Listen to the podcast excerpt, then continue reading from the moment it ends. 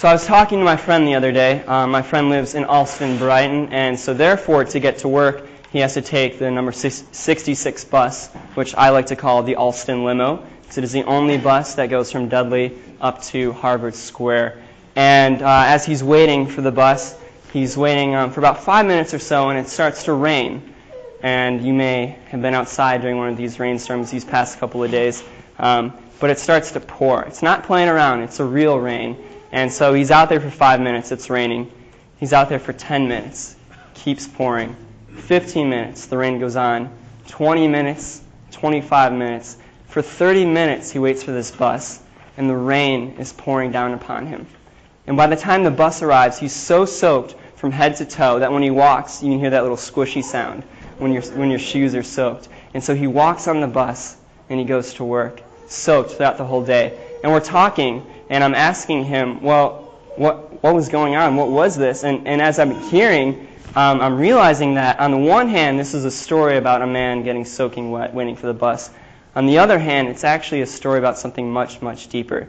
Um, you see, my friend had moved out to Boston after college for grad school, like many of us. And after a few short months in grad school, he decided that grad school in this particular program wasn't the thing for him. And so now he's in Boston, kind of in limbo, if you will. He's waiting. He's not quite sure what's going on. And the rain keeps pouring. He goes from job to job. He's really not quite sure what he's doing here. He's had to move two or three times. And so, on the one hand, this is a story about a man waiting for a bus. On the other hand, it's a story about a man who's, who's seeking, he's searching, he's waiting in life. And I asked him, Well, what, what were you feeling as we talked about both this small story of the bus and this broader story of his life? I said, What, what are you thinking? And he goes, Well, the one thing I feel is I feel separated he said, I feel separated from myself. He said at one point he knew what he was about. He knew why he was here. He knew what his purpose was, if you will, but that's gone. And because of that separation from himself, from himself, he feels separated also from the community. He just knows there's something in him. He knows this is not the way it's supposed to be. He's not at peace. There's something that's not quite there. And so tonight what we're going to explore is we're going to explore peace. What does resurrection peace look like? Um, what we've been doing ever since Easter, now we're in a liturgical season called Eastertide or the season of Easter. And the question that we've been posing through this sermon series um, called Living in Light of the Resurrection is okay, the resurrection happened, now what? And Mark offered two weeks ago as we began to focus on hope for two weeks, the first thing he said that resurrection has conquered death. And so, therefore, no matter what trial, no matter what suffering, no matter what pain we go through, there is hope. There is hope because we know the outcome. So uh, that was, the, that was the first week. The second week, what Mark proclaimed is that there is hope in mission. And so we turned our eyes to look at um, what mission means in light of hope. And as Mark boldly encouraged us to imagine that if we are sure of this hope, if we know what this hope is, then there is nothing that we should be afraid of. And that we should turn our eyes wholeheartedly to Jesus and be seeking after him, because we know that in him is the ultimate hope. And so, again, now that leads us to today when we're talking about peace. And then next week, Mark's going to talk about, well, what does a peace filled mission look like? And so there are um, a few things I want to do in outlining what peace is. But before I get to what peace is, why don't we talk about what peace isn't? So I like to call these facades of peace. Um, the first one I like to call the church smile. You may guess where I'm going with this. This is a phenomenon that doesn't only happen in church, happens outside of church as well, but I think we often see it. Um, let me paint a picture for you. So say you're at home, you're with your wife and your kids, and you realize you should have left for church 10 minutes ago. So you rush the kids, you get them in the car, and your son starts crying because you realize your son is in Curious George land. Now, what that means is that your son will go anywhere you take him as long as he has George with him. And George is not with him. So he starts to cry. You run back out, you grab George, you get back in the car. Okay, now you should have left 15 minutes ago. As you get in the car, your wife says, Oh, honey, I forgot my Bible. You reply, honey, we're Anglican. We don't bring our Bibles to church. she won't listen to you, of course, even though you, you persist. That is a misnomer, by the way. I do encourage you to bring your Bibles to church. But you run back in, you grab your wife's Bible, you come back out, you start the car, you get to church. Now, maybe you're having a light discussion with your wife on the way to church, uh, but something magical happens. As soon as you hit the threshold of the church, your smile comes on, everything's great, everything's wonderful. There's a peace about you. Now, again, this doesn't always happen in church, and I don't want you to be suspicious and think every smile tonight is like that. By no means. But this is a false sense, a facade of peace, if you will. The other thing that I like to uh, talk about when, when I'm talking about facades of peace is what I call if I ignore it, it will just go away. I'm guilty of this as much as we all are. This happens often with the little things. The check engine light, or maybe the uh, change your oil light. You think, all right, 10 more miles, then I'll change the oil. Or maybe, man, I just got to wait till Saturday. It's a busy week. I'll wait till Saturday. Saturday comes and goes. All right, well, 10 more miles. All right, 10 more miles. You just keep thinking, maybe you put some tape over, your, over the sign on your car, but you just think, if I just ignore it, it will go away. Now, we do this with these light things, but we also do, these, do this with much deeper things. Maybe there's that relationship, um, a family member, a coworker, a friend, and you got into a fight years ago. Maybe this person said something that really hurt you, and, and you've forgiven them in the way that you've pushed it away. You've said, I forgive them. But really, whenever you take a moment in the midst of busyness, in the midst of going from one thing to the next, when you're quiet, that's on your mind, and you realize, I didn't forgive them. And you keep thinking, well, okay, well, I just won't think about it. I'll busy myself with the next task. I'll do the next thing. Maybe if I don't think about it, if I ignore it, it will go away. This happens with unforgiveness. We do this with things in our life that aren't the way they're supposed to be, with wrongdoings. Maybe we do something repeatedly over and over again, and we just busy ourselves so we don't have to deal with it. Maybe this is stress. Maybe this is finances. There are lots of things in our lives that we think, well, if I just ignore it, it will go away. So again, the two facades of peace are the church smile. If I just ignore it, it will go away. This isn't really peace. We trick ourselves into thinking that this is what peace is. But let me offer you um, what I think peace is, particularly to this passage. Uh, what I think is happening here is that when Paul talks about peace, he's, he's obviously a Jew and he obviously knows Hebrew and he studied the scriptures. And so I think in the back of his mind is the Hebrew word shalom. Now, if you don't know anything about Hebrew, you know the word shalom.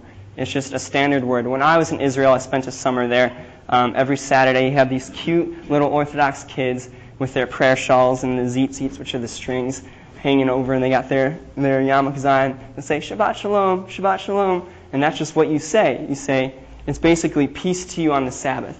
And so, again, we hear sh- shalom all over the place. But what does it really mean? I think. Um, in simple translation, peace doesn't quite do it. Now, of course, we're always weary of if something means everything, does it really mean anything at all? So I'm going to offer you uh, a pretty, um, I guess, far reaching definition. But again, hang with me. I'm not saying shalom is everything in the world. So here are some attributes of shalom. Includes wholeness, physical well-being, prosperity, security, good relations with others, integrity, righteousness, justice, and salvation. I think um, a phrase to sum up the word peace, to sum up the word shalom, sum up the word used here is it's the way things ought to be. Or maybe it's you're moving in the way things ought to be. So maybe another synonym for peace in this, in this uh, passage is reconciliation. So when I say peace, when I say re- reconciliation, think of those three things peace, reconciliation, and the way things, things ought to be. This is why, in the two facades of peace I mentioned, the church smile, there's something disingenuous about that. You're pretending that things are the way they ought to be. That's why it's a facade. Or maybe in the, if I just ignore it, it'll go away.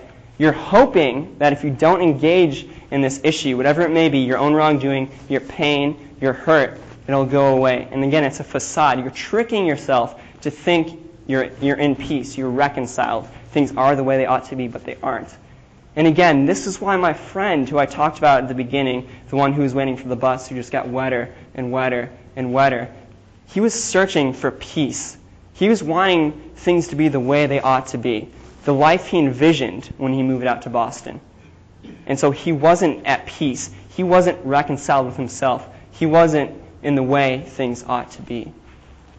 And as we turn to our passage here in Ephesians, Um, we, we begin with saying in verse 12 that Paul kind of highlights the way things weren't for the readers of Ephesians. He says that, remember, this is at a time before they knew Jesus.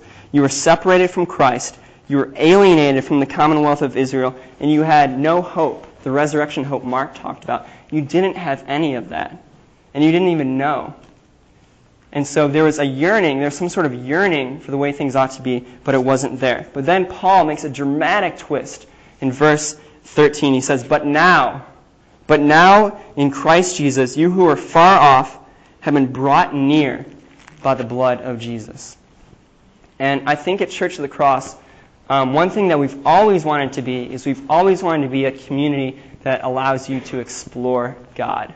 That's something that we wanted to be since we began almost two years ago in a living room in Jamaica Plain. We wanted this to be a place where people could explore God, where you had the freedom to explore God in your own terms, ask the questions, wrestle with the deep things that's happening in your life, these deep questions about God, purpose, all these things. But at the same time, I want you to know that this isn't all that Jesus is asking from you. So if you're here tonight and you're exploring God, have that freedom, but at the same time, I want you to know that Jesus' desire for you is reconciliation. His end goal, his desire for you, isn't exploration. And so, what I mean by reconciliation is that I think I often use this analogy is whenever I'm in a relationship, whenever I'm close with other people, whether it's living with them, whether it's a close friend, or whether it's the woman I'm engaged to, I quickly realize my own inadequacies. I quickly realize all the, all the ways in which I've done wrong. And I see all the married men nodding their heads. Um, and it's, in, it's this moment, it's this idea of knowing that, man, oh, I shouldn't have said that. I knew I shouldn't have said that, but I said that anyway. And what is that? And it's the way things aren't, it's, it's finding that the way things are, are supposed to be aren't. And so Jesus has come, he came into this earth in the midst of all of our mess, and he went to the cross to die as a substitute for those things for those things that aren't the way they're supposed to be. And so we've given him our wrongdoing, we've given him our pain, we've given him our suffering, and he's died for them. And his desire is for you to be reconciled to him. So if you're here tonight and you're just exploring, please explore, take that freedom. But at the same time, please know that Jesus' goal is to be reconciled with you. And so we have this reconciliation. Again, this passage about peace, the way things ought to be, reconciliation. And on the one hand, it's very clear about reconciliation with God. Again, but now in, in Christ Jesus, you were far off and brought near to the blood of Christ. And later on, he says that he came so he might reconcile us both to God in one body through the cross, thereby killing the hostility. So he has come to reconcile us to him. But this passage is also very powerful then it talks about another kind of reconciliation. It talks about a reconciliation with others. Um, now, I just want to dig a little bit into the first century context and explore what was happening here. There's a clear hostility between Jew and Gentile that's happening at the turn of the century, turn of the first century. Um, and it's on both sides. The Gentiles saw these Jews as this small community. If you think about the whole Roman Empire, they're this small community. They dress funny. They pray to a funny God because there's only one, there's not more than one, and they eat funny things, or they won't eat certain things. And so they kind of ostracize them. And on the other hand, I need, I need to grab the remote here. On the other hand, the Jews have their own beef with the Gentiles. And this is a quote from um, around 100 BC. And let me read it to you. This is a quote uh, by a, a Jewish man who's writing about the Gentiles. He says, Now our lawgiver, being Moses, being a wise man and specifically endowed by God to understand all things, took a comprehensive view of each particular detail and fenced us around with impregnable ramparts and walls of iron, that we might not mingle at all with any of the other nations, but remain pure in body and soul, free from all vain imaginations, worshiping the one Almighty God above the whole creation. So there's a very clear movement by the Jews to say, we're going to separate from you, and in fact, our law is the thing that's protecting us. You're bad, you're like a virus, and we want to protect ourselves from you. So there is not just ambivalence, there's a, a hostility here. And this is actually made even more clear in the design of the temple. So um, in the first century, they designed the temple as kind of the idea is that the temple mimics the way the world is. It's that it shows how the world ought to be, if you will, to go with what we've been saying today. And so here's a picture. This is a replication of what the temple might have looked like um, on the temple. The temple is on the top there. And there's a very clear barrier. See everything on the outside. That's called the court of the Gentiles. So if you were a Gentile, if you weren't Jewish by blood, you had to stay on the outside. Then the next gate in was the court of women. Then after that was the court of the sons of Israel for the men. Sorry, ladies. And then one further was the, the court of priests. So there's a clear separation. They're saying that this is how the world is. There's Jew here, there's woman here, there's sons of Israel here, the men. And this is, goes so far as to a couple um, centuries, at least one century after uh, Jesus came and died, there's um, a prayer that the, that the Jewish people prayed. They would say, Lord, I thank you so much for, t- for many things, about 20 different things. One of the things they would thank them, they thank God for is that one, they weren't a Gentile, they weren't a heathen. They would also thank God that they weren't made a woman. So those are the two things. And so there is a direct, sorry again, ladies. First century was a rough time. So there are very clear two things that, that show this. It's this prayer it's that letter, and it's the temple. And they're showing that there's a hostility between them. And let me read you an inscription. This was the inscription in Latin and Greek so that all may read. And this is what was written uh, between the, the, let me go back here, between the court of the Gentiles and the court of women. And it says, um, let me find it here. Oh. It says, No man of another race is to enter within the fence enclosure and enclosure around the temple. So, very clear. And if you remember in the book of Acts, there's a story where Paul comes and he gets arrested at the end of Acts. And the reason he gets arrested is because he brings an Ephesian man in with him into the court into the court that's only for Israeli men. So that's one of the reasons why he's in prison, taken off to jail, and eventually executed, is that he broke that law. And so there's this hostility still in this mind.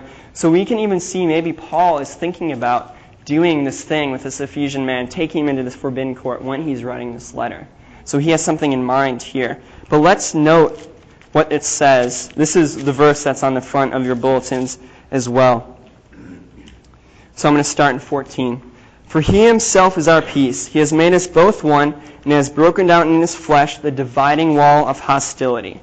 So again, this was a visceral, a real thing. This dividing wall of hostility, it wasn't some phrase wasn't some idiom. It was this wall that was set up in the temple. That was the example of it. And he goes on in 15. By abolishing the law of commandments expressed in ordinances, that he might create in himself one new man in place of the two, so making peace. So they, this wall is the law, and this law has been abolished. Now, not in the sense that all commandments are now null and void, but in the sense that the law as a means to salvation no longer exists. For now, Jesus is the means to salvation. So what we have is a radical, this is radical in the first century, is this bringing together of two ethnic groups who are at odds with each other into one new body, into the church. So again, we're seeing reconciliation between man and God, and we're seeing reconciliation within these ethnic and racial groups. Now, I know this is a little bit of a dangerous territory here whenever we talk about racial reconciliation in the church. But what I like to do is actually use an illustration, so that might be helpful for some of you. And I, and I just want to say by preface that I know the first century world was a world of hostility. There was Jew and Gentile, and they were hostile with each other. And in our world today, in America, in Boston, it's a diverse city. Um, it's a city where there are people who are not so much they're not so much in hostility with each other, but more they're just separated. Their lives go in two separate ways, and they don't really intersect. Um, in, in ways that are genuine or in ways that are very close. Now, there's always ex- exceptions. I'm making generalizations here, but I want you to hear this with grace um, as I say this. So, what, what I like to talk about is the kind of separation of the churches in Boston. And I want to focus especially on the immigrant, I want to say recent immigrant, and then maybe a longer term immigrant. My family uh, came over, my grandfather came over from Poland. So, I don't know, I'm an immigrant somehow, but not really. And so, there's I want to say that recent immigrant and kind of the more established um, people here. So there's this, there's this divide. We don't often hang out with people who are recent immigrants unless our job somehow pushes us in that place. So again, I want to do an illustration just to show what uh, a life might be like for a recent immigrant, because I think that it's not so much that, again, it's not hostility. It's more that there's not a sense of understanding or awareness. So I'm actually going to need two volunteers. Who would have thought when you came to church today? Natasha. One more. Maybe a gentleman. Let's go, guys. Step it up. Sam, thank you. This is courtesy of uh, Micah Stroop.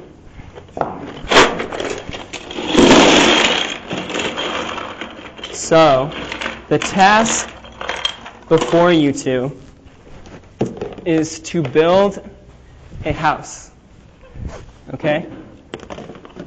So you may you may begin. Feel free to get on your knees. Um, so what happens? Feel free to to look around so you can see. Um, when people immigrate over from another country and they come over to the states, they're not coming without a foundation. They obviously knew their own language, they knew their own culture, they knew the idiosyncrasies, they knew the jokes, they knew these parts of their own culture. So they had a solid foundation that they built upon. Many of them had degrees, they worked hard, they had social standing, they had respect. Um, and so what often happens is that when they immigrate over to America, there's a shock, right? Now you can't pick the pieces up, you have to keep going with whatever's left on the table. So there's a shock that happens. Because here you are, you have everything set, you move to America, and everything is different. The culture is different, the language is different, your social standing is different. Oh, that's cute. And, and so there's a shock, and it's, statistics show that it takes someone seven to ten years until they can fully immigrate. And again, there's time after time where more shocks happen. And so you're left with fewer and fewer blocks as you're trying to build. Okay. Thank you guys very much.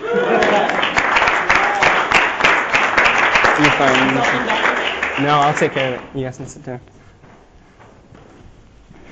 And but the the odd thing, if you will, so you'd think this would wreak havoc on a church. You're thinking of a church, maybe um, a Korean church that's an immigrant church, or uh, a Hispanic church that's an immigrant church, or maybe a Nigerian church, whatever it may be. You think this might wreak havoc on their church because all this is a shock after shock after shock. But we've actually found in Boston is that the church, churches that are seeing revival, churches that are growing radically, are these immigrant churches. And so I believe that a way that we can take this passage of reconciliation between people groups onto our level is how can we, as a church that's not full, we have a few immigrants and that's true, but maybe a church that's not made up of mostly immigrants, how can we learn from the immigrant church? How can we listen to what they're doing? How can we posture ourselves in a place of listening and learning. Because they are experiencing something that, as the church in Boston, you always hear these stories about how secular, how evil, how the church is in decline in Boston. Well, that's true for a certain segment of the church, but for another segment of the church, it's radically growing. And how can we listen to that church? And so I just want to share a story that has impacted me. When I first moved to Boston, I started attending an all-black church, um, Bethel AME, down in Jamaica Plain. And I became friends with the pastor um, named Ray Hammond, who grew up in Philly and moved out here and planted this church. And I want to say that I often uh, felt clumsy, I guess is to say it, often felt out of place as being one of like five white people in the church. And I didn't get a lot of the jokes, I didn't get what was all happening. But what I can say is that I was able to sit um, in close relationship under a black man, and I was able to learn from him. And that has deeply affected the way I perceive and think about church, the way I think about um, life in Boston. And so, again, I want to challenge us as a church how to work out this reconciliation with others is through imagining what it would it look like for us to partner with an immigrant church? What would it look like for us to learn from the immigrant church? So, again, I want to say that this passage is about two things. This passage is first about reconciliation to God. And so I want to challenge you. Maybe there's something when I said it's not the way it ought to be. Maybe there's this church smile. Maybe there's this idea that if if I just ignore it, it'll go away. Maybe there's something in your life that as soon as I said that, you're like, oh yeah, he's talking about this, or oh he, I think he meant this, but I really know the deeper issue is this. And I want to challenge you that when you have a chance, possibly during the prayers of the people, before you come up for communion, during a time of silence, that you be willing to engage. It's a step of courage. Sometimes we push something so high, we ignore it for so long, that this wall builds. You might know exactly what that is. I encourage you today to reconcile with God about that.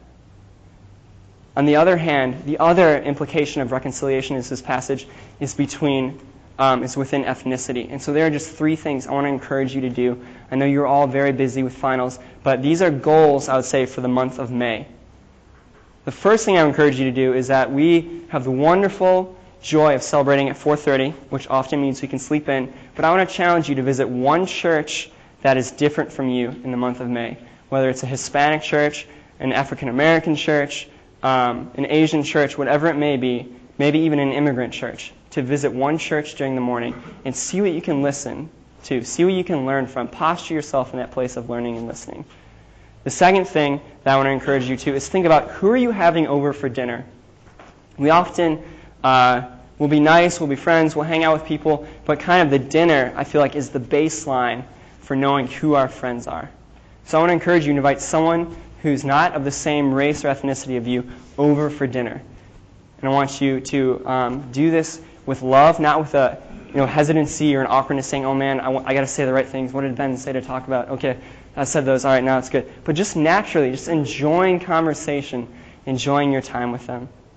And the third thing that I want, and so again, try and do this in the month of May. The third thing is that if you ever have the opportunity to be mentored, to be discipled by a person who, who's of a different ethnicity than you, I would take that as soon as you can. There are so many things that we can learn from, from people who've gone before us, from people who've experienced this kind of shock, the strength and the courage that builds in a church's life, in an individual's life. It's something to be admired.